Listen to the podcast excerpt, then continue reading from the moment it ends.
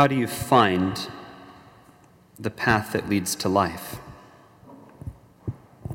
How do you succeed in walking it? For six weeks now, we've been studying the path that leads to death. We begin with the words of the wise man from Proverbs Listen, my son, let your heart never turn to her ways, for her house is the highway to the grave, and her paths lead down to death. As we study these roads and their twisting and their turning, the way they promise joy and end in misery, the way they whisper of happiness and end in ruin, the way they speak of life and terminate in death. How do we find the right road? The truth is that for human frailty, it isn't enough to have a book. We also need a teacher. If we're going to find the right road, it isn't enough to have a map. We're also going to need a guide. And in ancient times, in forms of majesty and dread and splendor, God came down upon Mount Sinai, where his people were gathered around, newly rescued from slavery in Egypt, wondering where they were supposed to go and he gave them the law.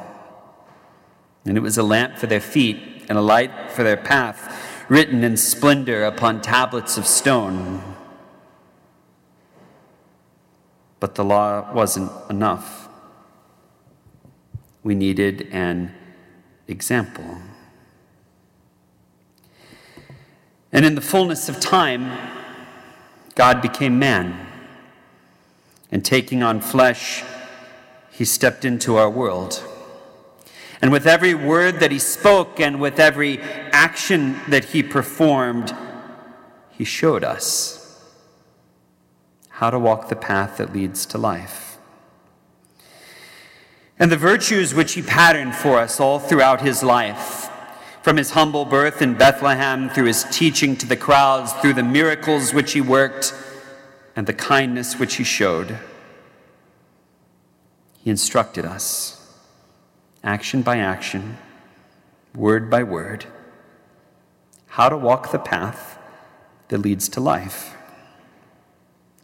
Because a map wasn't enough for us until God Himself should come to be our guide and take us by the hand and lead us down the way. And in all that sacred life which He lived, filled with so much example of virtue. There is no moment greater and no teaching more profound than that which is contained at the end of his life.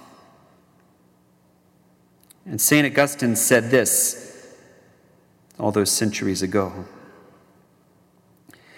Lignum in quo fixa erat membra patientis etiam cathedra fuit, magistri docentis. It means the wood to which the limbs of the suffering one were affixed has even changed and become the chair from which the Master taught. And so we want to look at the cross this evening, the cross above all, as the great model of virtue. As we study these seven paths that lead to death and talk about the ways to avoid them and to walk toward life, it's the cross where we find our most vivid lesson of what it means to walk toward heaven. And the words of St. Paul to the Philippians, which we heard in the liturgy today, are instructive for us.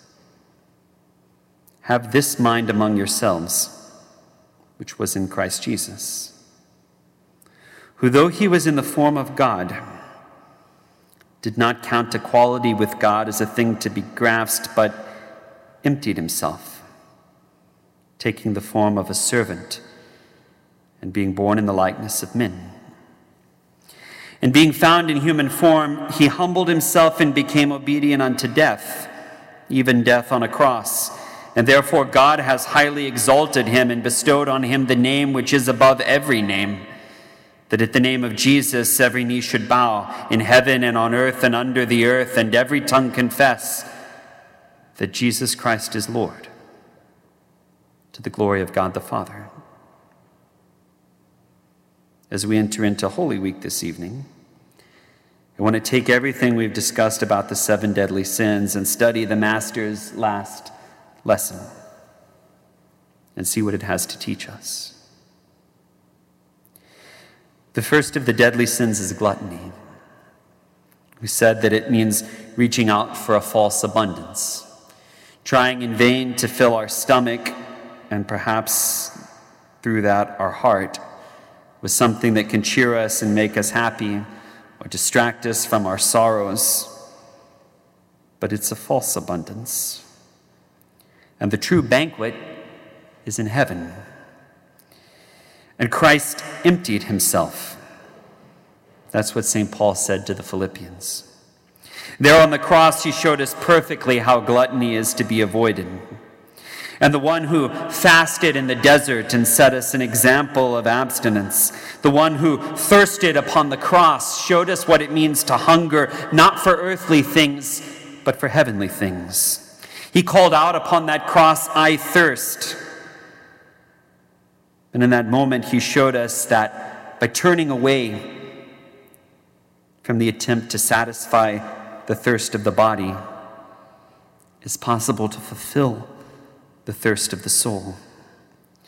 What he thirsted for on the cross most profoundly was our salvation, yours and mine, and not by grasping, but by emptying himself. Did he find what he was looking for? And lust is the second of the deadly sins. And it means reaching out for a false pleasure and a false communion. It means grabbing and grasping and seeing the other as an object and a tool. But Christ upon the cross, Christ the bridegroom, shows us how lust is to be avoided. For all the scriptures tell us that the cross is a nuptial mystery. The Christ was there upon the cross as a bridegroom, there to love as a bridegroom should not by grasping and by taking, but by laying down his life, not by using the other as an object, but by giving himself away. And it's there upon the cross that he shows you and I what it means to love, that he reveals to us the image of what it is to be a Christian bridegroom and to lay down one's life. It's there on the cross that he shows us the path that leads to true communion and to the wedding feast in heaven. and avarice, or greed. It's the third of the seven deadly sins. It reaches out for a false security in the things of this world, trying to build up a big enough pile so that hopefully at last, when we have enough, we'll be secure. And we won't have to worry about the ups and downs. And that fear which seeks that false security that avarice can offer makes us pull back from mercy and we see our brother in need and we see the good that we can do, but we won't help and we won't do it. When greed has a hold of our heart and makes us unreasonably afraid. But on the cross, the Savior models for us perfect liberality. Aristotle talked about a virtue of liberality, a virtue of giving things away in order to help others. But then he talked about another kind of virtue too, like liberality, but higher than it. A virtue of not just being generous in little things, but being generous in great things. He called this virtue magnificence. And no more magnificent deed has ever been done. For on the cross, he gave away everything Stripped and exposed, having given everything away, he reached out his arms in the sign of self giving love, and poured out even his precious lifeblood to save his people, to save his enemies, to save you, and to save me. A generosity so profound and a gift so complete shows us the path away from greed and the great truth that whoever wants to save his life will lose it, but whoever loses his life for the sake of the gospel will find it, and that it is in giving yourself away that you truly begin to live. And sloth, the fourth of the seven deadly sins, pulls us into a kind of spiritual sorrow. And it makes us sluggish when we have to go about the service of God because it's difficult. And it sends us into a kind of laziness and a kind of malaise. But Christ on the cross shows us perfectly how to turn away from sloth and strive toward heaven. It's in his passion, most of all, that we see his courage and his perseverance. As he picked up the wood of the cross with the human arms and carried it down the Via Dolorosa, he showed us what it means not to give up and to continue toward the goal, not to become weary or to quit before the victory is won, but to persevere until it was accomplished. And weak love, sentimental love, love that is infected with sloth, it gives way when love calls for sacrifice and when love calls for suffering. But the love we see on the cross is brave. And the Lord we, and the love we see on the cross is strong. And it doesn't grow weary and it doesn't become afraid. As St. John put it, he loved his own who were in the world even to the end. And envy looks at our neighbor and sees only a threat and has to push our neighbor down and raise ourselves up to shine into the spotlight. But in the cross, Christ willingly takes the lowest place. He says, I am among you as the one who serves. He's willing, not jealous, but willing to stoop down low, to take what was the very lowest path, and therefore to ascend into the highest. For the paradoxical thing is that it is precisely by stooping down low that he was raised up so high. As St. Paul said to the Philippians, he humbled himself and became obedient unto death, even death on a cross. Therefore, has God highly exalted him and bestowed on him the name above every other name. And we learn from his example that if we too are going to accomplish anything great, we will also have to be willing to suffer. We'll also be, have to be willing to stoop down low. For the road to the cross didn't seem like a magnificent road or a great road when the Lord walked it. And yet, no greater thing has ever been done. Not with jealousy but with a liberality vast and free. And wrath is the sixth of the deadly sins. It sends us into instant war against our neighbor because of slight insults. It steals our peace, it fills our mind, it sets us at enmity with others, it robs us of concord. But meekness, meekness is modeled perfectly in the cross of Jesus Christ. So many times during that passion, he had cause for anger, and yet during the passion, anger was out of place. For that was the time not for resisting an injustice, but for enduring it. And Christ showed us there precisely how. And wrath could have flared up at any time, but it didn't. And though he made clear that he could have called on his Father to send 12 legions of angels, he didn't. But patiently, meekly, he bore the things that were inflicted on him. And he did that without spite, but even prayed for his enemies. As we heard in the gospel today, as his hands receive the nails, he cries out to his Father, Forgive them, for they do not know what they do. And even in doing that, even in the manner of his death, praying for his enemies and even his executioners, he set us the model of meekness and forgiveness. There's a love that's remarkable indeed, a love that wrath has not turned away, a love that reaches out even to enemies in order to make them friends.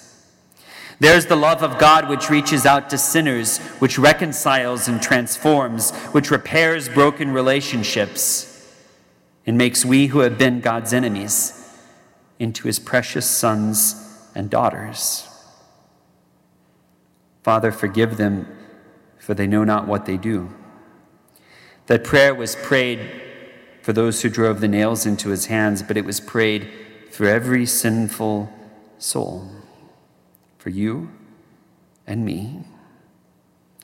And if the merciful love of God, the meek love of God, has found out us and reconciled us, we may not refuse to forgive our sisters and our brothers. And vanity, the last of the seven deadly sins, goes frantically searching everywhere we can look for some kind of praise. Eager to hear what the world will whisper in our ear, its sweet praises which are fickle and are worthless. But Christ scorned vanity in his passion, and so set us a model for how to do it. He received in that passion not praises, but jeers and insults and false accusations. And though for a moment the crowd was singing Hosanna to the Son of David, very soon they showed their fickleness and they were calling out, Crucify him, crucify him. But the crowd couldn't turn the Lord away from his purpose. And steadily, he walked the path to Calvary. And because of this, the Father has bestowed on him the name which is above every other name. And because he scorned earthly praise, he is praised forever in heaven, and his name will never be forgotten and is set above all others. And if we follow his example, and if the love of earthly praise doesn't pull our heart aside, then God will praise us too and give us a greater name than any name the world can bestow. The wood to which the limbs of the suffering one was fixed has even been changed and become the chair from which the Master taught. When Christ summed up the law which had been given to Israel on Sinai, the law that they had always struggled to keep, the law that he had come to fulfill perfectly and to model, he said this Love one another as I have loved you. His summation of the law came with an example, it came with a great commentary, it came with his life. Love one another how? As I have loved you. So look at the cross and see the lesson written. Look at the cross and see what radiates from the center of it. For the greatest virtue that he came to model was love. Love, the queen of all the virtues. Love, the antidote to all seven of the deadly sins. It's love that's shining like a brilliant light in the center of the darkness of the passion. It's written on his thorn crowned brow and in the nail marks in his hands and in his pierced side. That love breathes in every breath that came from his dying body. It beats in every beat of that sacred heart. A love that went to the garden. A love that got down on its knees and washed the dust of the street from the feet of his disciples. A love that went to the cross. A love that went to the tomb. A love that death could not hold. and that lives forever. That's the lesson. That's the model. Not in abstract terms, but in flesh and blood. That is the pattern which you and I are to follow. Just before I begin that talk, Father Will was talking about that examination of conscience, inviting us to look at which of these seven deadly sins afflicts us most, which one most calls for our attention, of which one do we most need to be healed. And Christ wants to heal us. Think about it for yourself for a moment. Which of the seven is it with which you struggle the most? Which of the seven is the weight which keeps your heart from going as close to God as it might go?